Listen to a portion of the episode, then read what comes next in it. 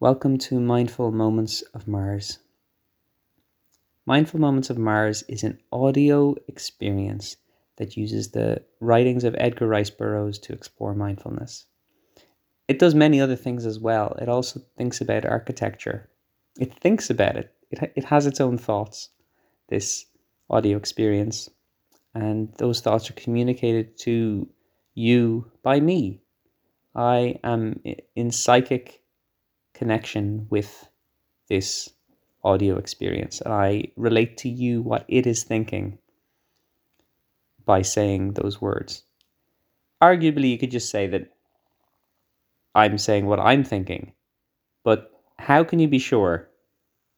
I'm sure one of those old Greeks had some way of describing what I just said. Like, maybe you're in a cave. I don't know. Is that what the old Greeks used to say? Maybe you're in a cave? They look around the world and be like, oh, you think you're not in a cave, but maybe you're in a cave. Very wise in their questions about whether or not people were in caves.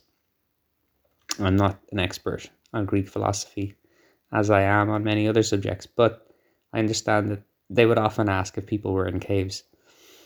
I think The Matrix, starring Keanu Reeves, there's a modern take on what if we're all in a cave, but it turns out that it's okay. You can get out of the cave if you want to.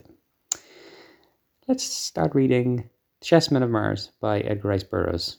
We are in chapter 4, which is called Captured. Tara of Helium has been captured by the Lud. Let's find out who and what the Lud are by reading on.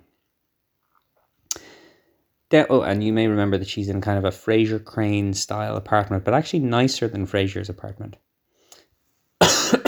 Pardon me. Down the stairway, her captor led Tara of Helium. Down and down, through chambers still lighted from the brilliant well. Occasionally they passed others going in the opposite direction, upward and upward. But they were going downward and downward. And these others always stopped to examine the girl and ask questions of her captor.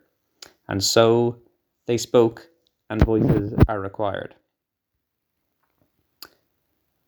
I know nothing but that she was found in the fields, and that I caught her after a fight in which she slew 2 rykors, and in which I slew a mauk, and that I take her to Lud, to whom, of course, she belongs. If Lud wishes to question her, that is for Lud to do, not for me. Thus always he answered the curious. I don't know what that voice was, but let's just keep going. Presently they reached a room from which a circular tunnel led away from the tower. And into this, do we need to think more about the geography? Geography is probably the wrong word. The layout of this? Okay, so we've got the Fraser Crane apartment. That stairway going down.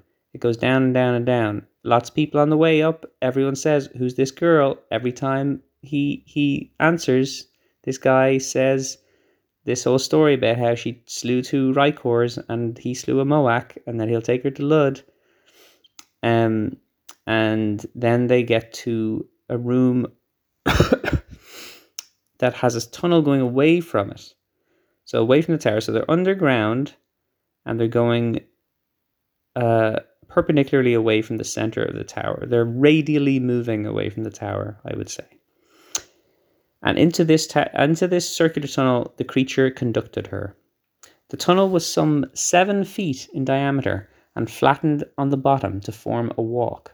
This is increasingly less like Fraser Crane's apartment. For 100 feet from the tower, it was lined with the same tile-like material of the light well and amply illuminated by reflected light from that source. This, I think, is more like something you might see on grand designs. So maybe we'll find Kevin... What's his name? Kevin... Oh, we're gonna have to take a breath and put on hold for a while until I can remember Kevin's full name.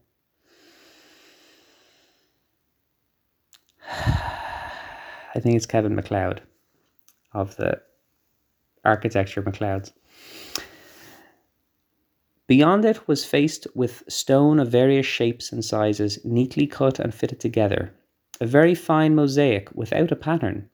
There were branches too, and other tunnels which crossed this, and occasionally openings not more than a foot in diameter, these latter being usually close to the floor. Above each of these smaller openings was painted a different device, while upon the walls of the larger tunnels, at all intersections and points of convergence, hieroglyphics appeared. These the girl could not read, though she guessed they were the names of the tunnels, or notices indicating the points to which they led. She tried to study some of them out, but there was not a character that was familiar to her, which seemed strange, since while the written languages of the various nations of Barsoom differ, it is still true that they have many characters and words in common. And there we'll take a breath, and we'll mull over what we've discovered so far, which is that there's a big tunnel.